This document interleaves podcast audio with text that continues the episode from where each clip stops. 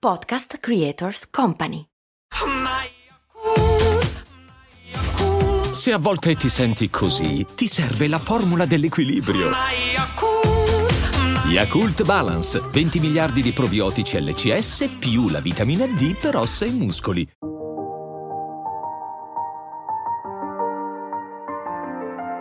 È un sabato sera qualunque, ma potrebbe essere anche una domenica pomeriggio e nella tua stanza, ops, cameretta, aleggia una nube di profumo, anzi di deodorante.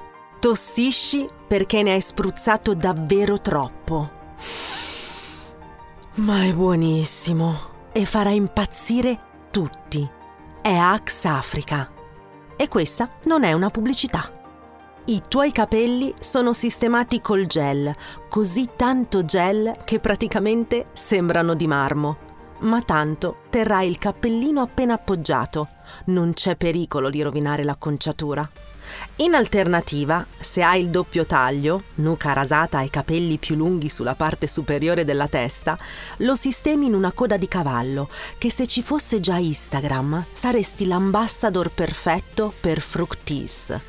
Giuro, anche questa non è una pubblicità.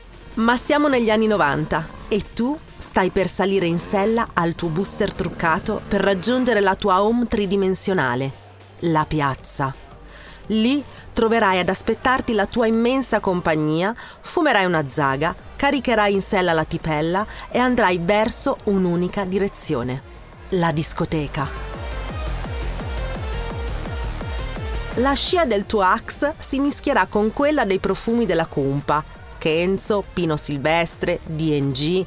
Le vostre giacche catarifrangenti illumineranno la strada e se ti perderai ci sarà il tutto città stropicciato sotto sella a dettare la via. Sei un vero tamarro e il DJ ti aspetta in pista.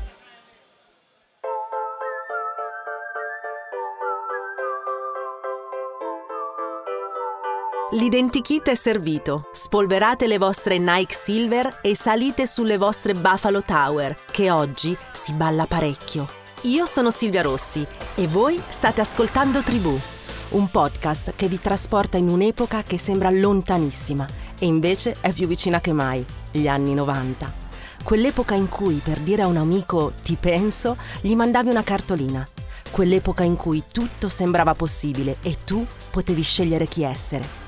Ve la racconto attraverso la mia voce e quella di chi quegli anni li ha vissuti, voci protagoniste e non, provando a capire se i millennials stanno bene e se la generazione Z ha davvero qualcosa da imparare o solo da insegnare. Oggi la tribù è quella dei tamarri.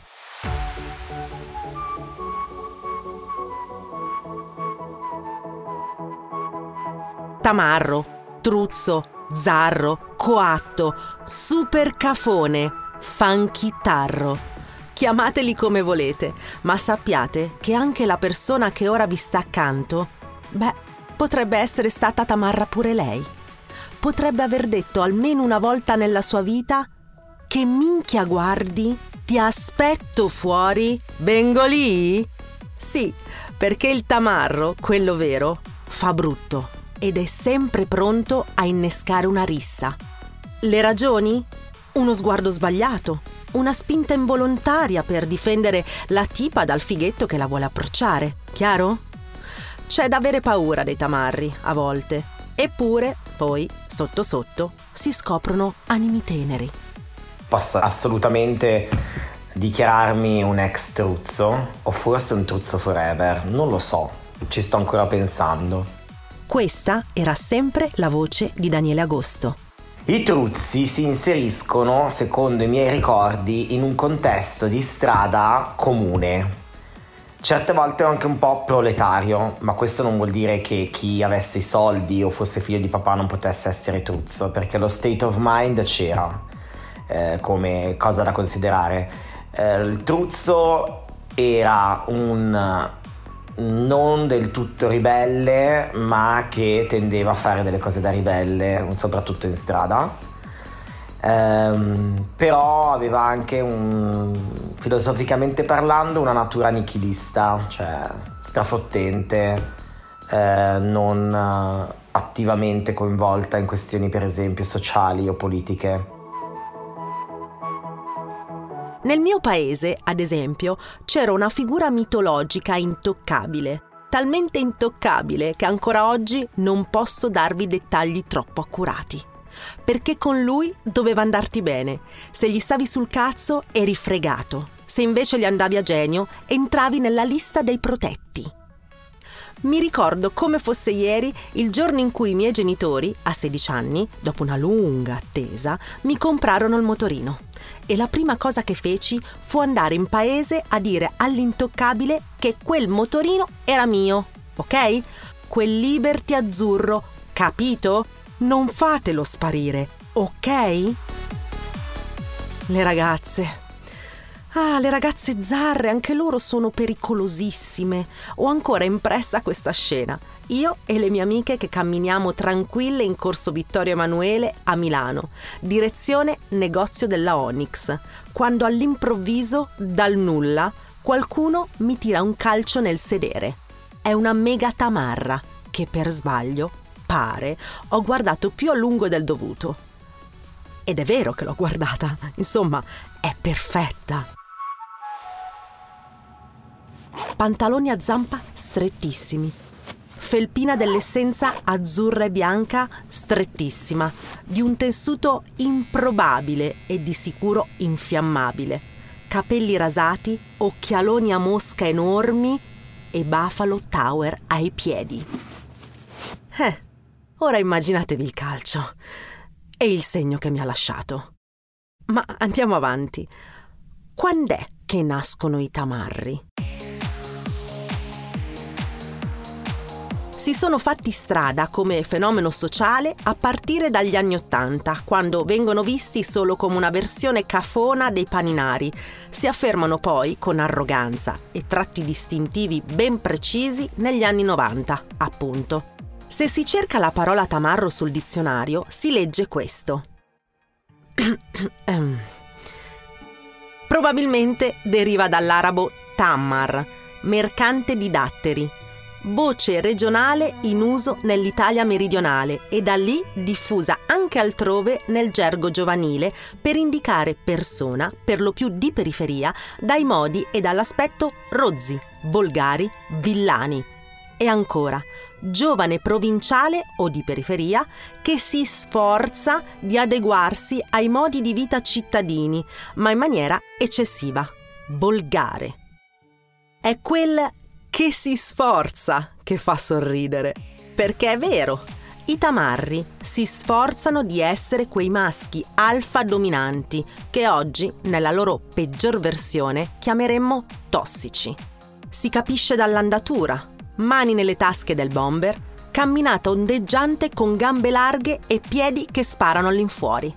La spocchia di chi vuole conquistare il mondo. Ai piedi, tendenzialmente, hanno le Nike Silver e, fondamentale, la presenza di un paio di calzini tra il collo del piede e la linguetta delle scarpe per farla gonfiare. Gonfiare come il loro ego. Il tamarro dà il meglio di sé in due luoghi ben precisi, la disco e le giostre. Le giostre soprattutto quelle che arrivano in paese, sono un luogo sacro per i tamarri. Lì possono esprimere tutta la loro virilità.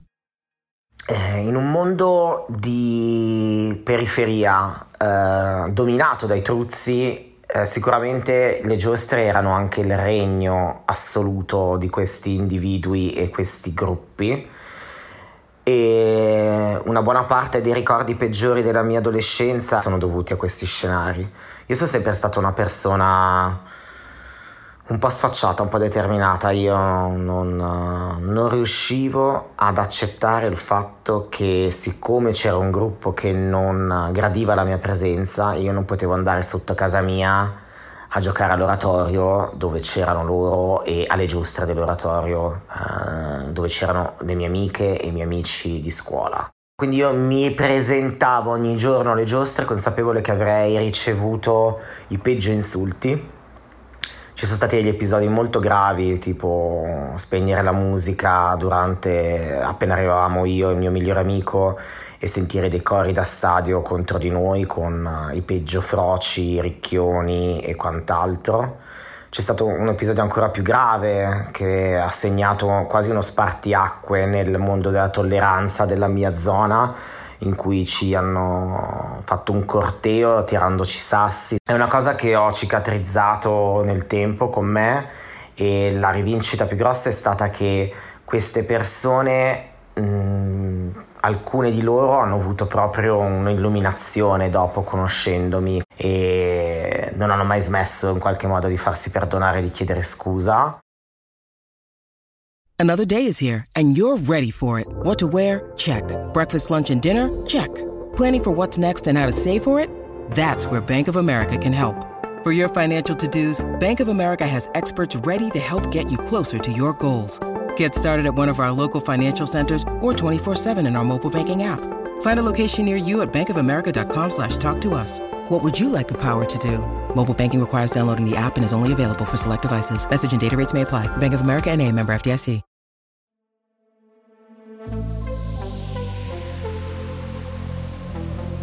La scaletta della giornata alle giostre prevede quattro momenti clou. 1 l'arrivo e il cambio dei gettoni. 2. Almeno 3 giri sull'autoscontro con rischio colpo della frusta assicurato. Gli scontri sono forti, arroganti, indirizzati ai nemici del quartiere. Intanto le ragazze, tamarre e non, aspettano a bordo pista e si muovono a suon di Gigi D'Agostino o meglio ancora sulle note di Dancing with an Angel o Think About a Way, che praticamente sono la stessa canzone.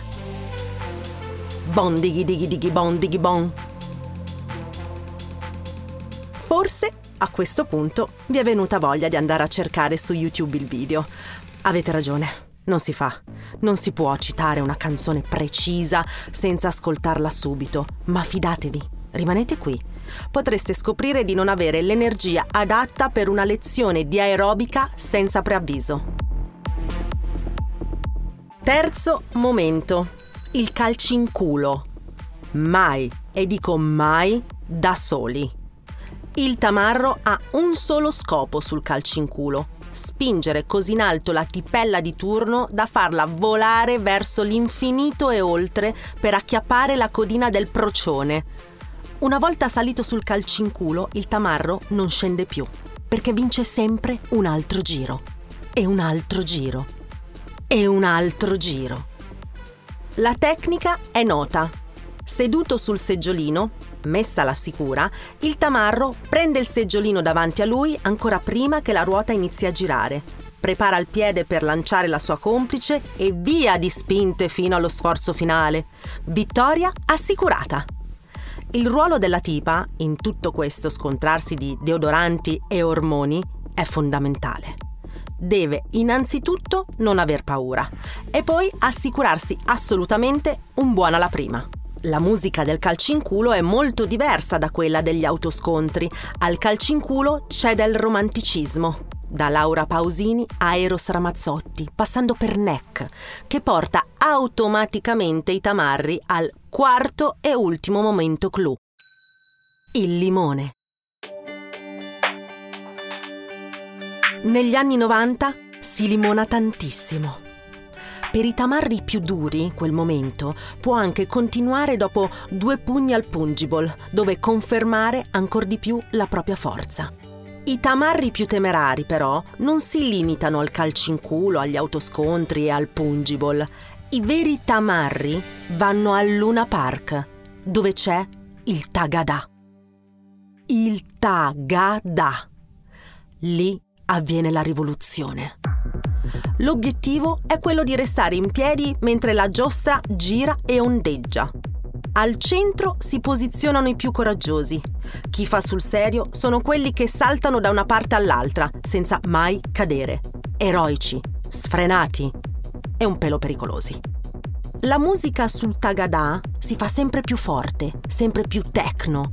È lì che avviene l'evoluzione hardcore del tamarro, che sale di livello e si trasforma in gabber. Calcola che il vero movimento gabber era in Olanda e noi in quegli anni lì, eh, all'epoca aerei non c'erano, o meglio c'erano ma costavano un botto, noi partivamo in macchina o con pulmini organizzati da 7-8 persone e andavamo su per il weekend per andare a fare le mega feste che c'erano là. Partivi venerdì pomeriggio magari e tornavi tipo lunedì pomeriggio, una roba del genere, ti sparavi 1000-1200 km.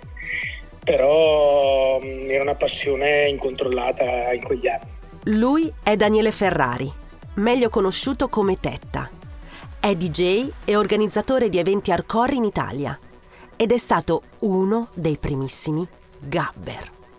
C'era, c'era, un libro in olandese che io chiamavo la Bibbia perché appunto eh, c'era spiegato tutte queste peculiarità dei gabber e io credo che tutte quelle persone che, abbiano, che hanno vissuto quell'epoca ancora adesso la portano nel cuore teste rasate, piercing ovunque, polo e felpe Lonsdale, jeans attillatissimi e pantaloni della tuta fila o Australian. Le gabberine si rasano la nuca per far capire al mondo intero che anche loro fanno parte della confraternita gabberista. E poi trecce, trucchi belli sgargianti e sicuramente una minigonna dell'Australian. La filosofia suburbana Gabber nasce appunto dalla musica. Hardcore, industrial hardcore e speedcore.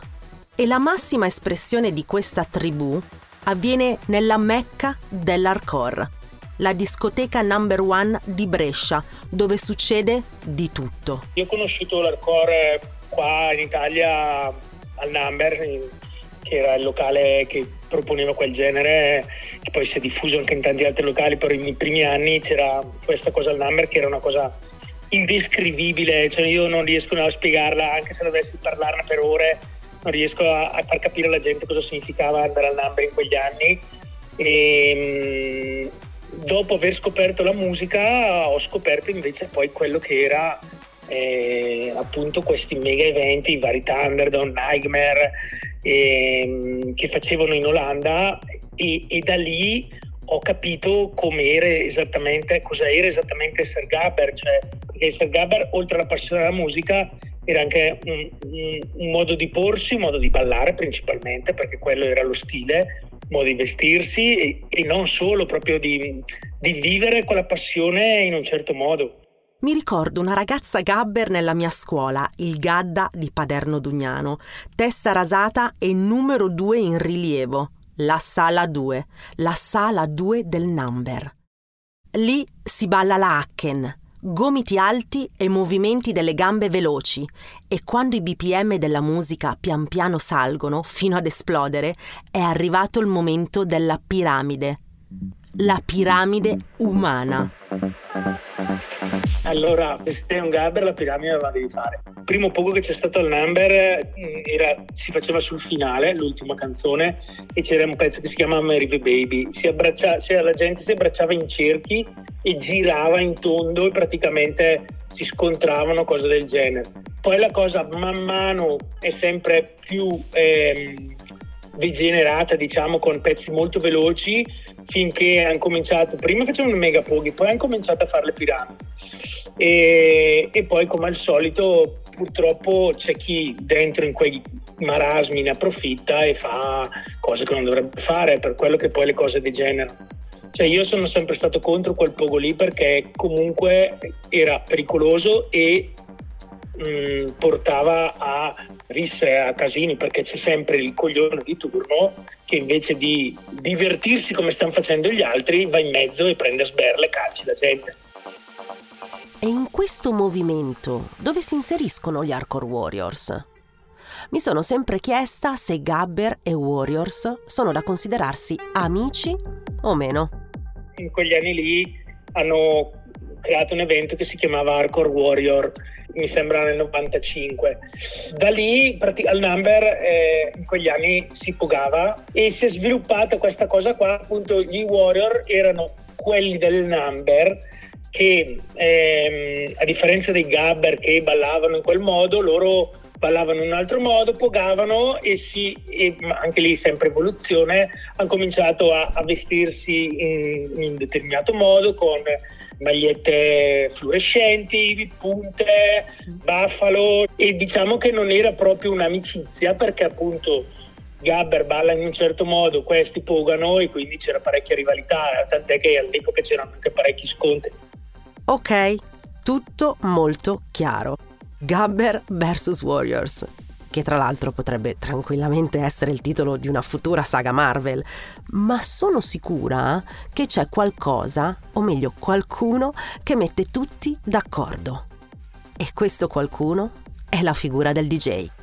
Tantissimi Gabber avevano, oltre al modo di vestirsi, al modo di vivere, avevano molto cultura, cioè si informavano molto.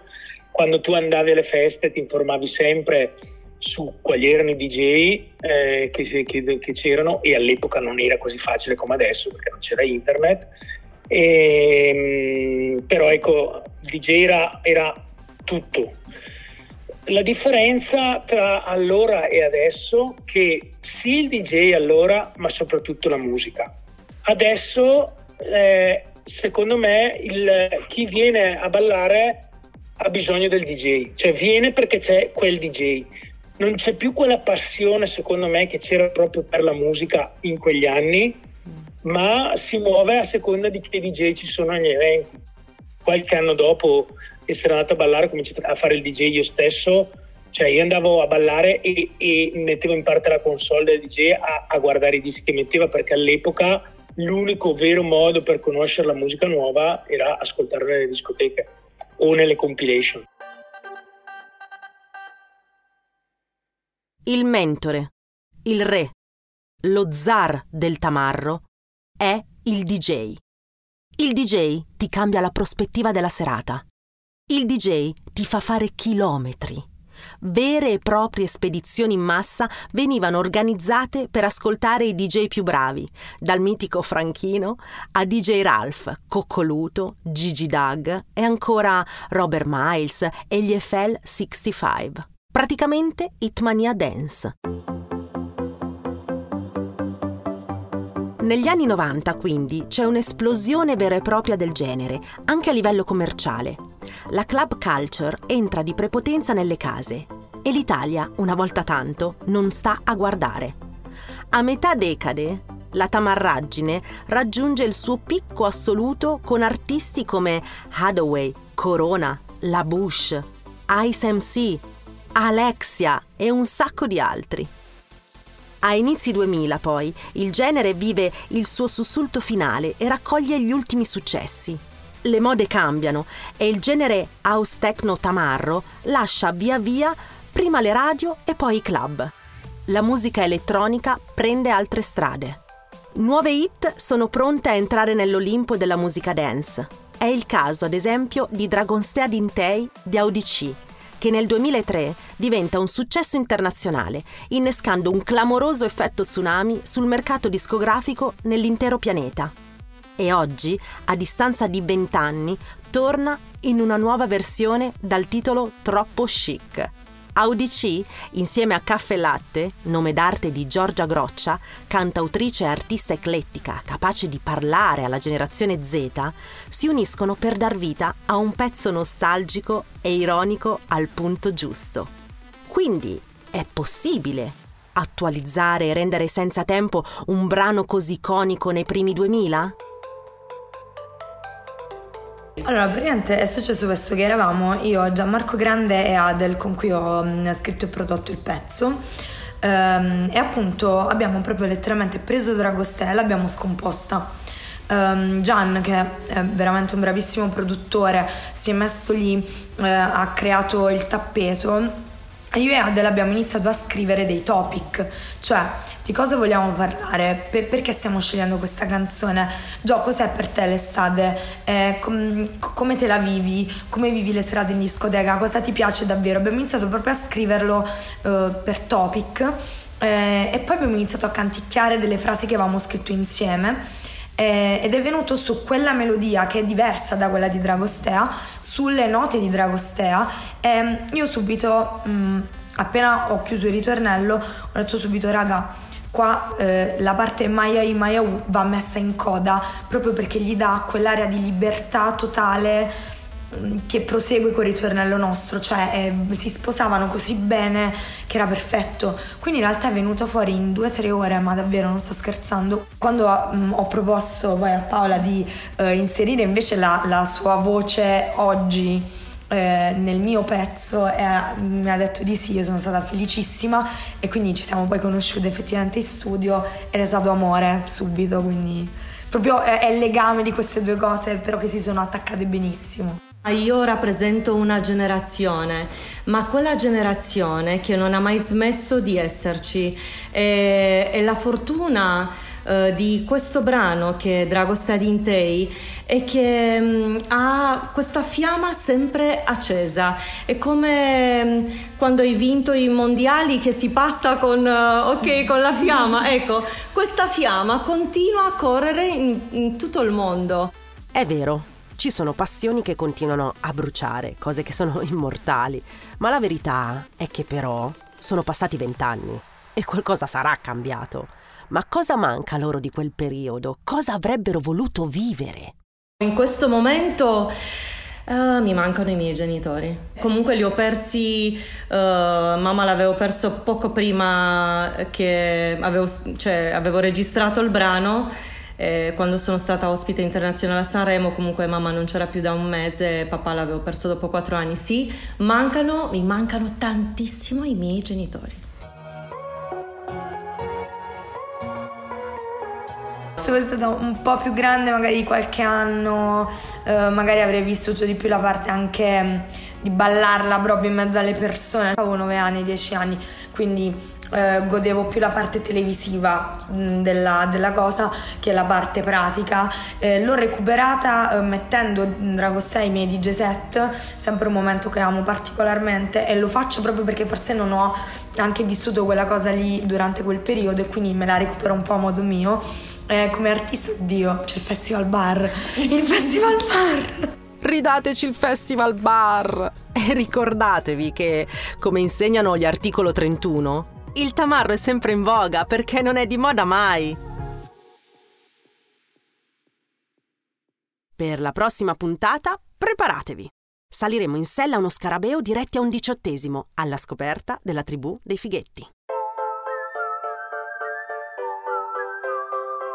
E tu che ricordi hai? Raccontamelo in un messaggio, non un sms, eh, su Instagram ai trentenni o la Silvia Sherry, oppure su Telegram nel gruppo Le ragazze dei 90s. Io sono Silvia Rossi e questo è Tribù, una produzione Voice.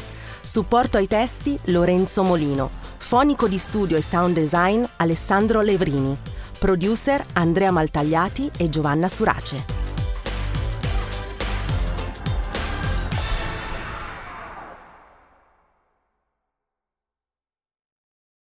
I'm Sandra, and I'm just the professional your small business was looking for. But you didn't hire me because you didn't use LinkedIn jobs. LinkedIn has professionals you can't find anywhere else, including those who aren't actively looking for a new job but might be open to the perfect role, like me. In a given month, over 70% of LinkedIn users don't visit other leading job sites. So if you're not looking on LinkedIn, you'll miss out on great candidates like Sandra. Start hiring professionals like a professional. Post your free job on linkedin.com/people today.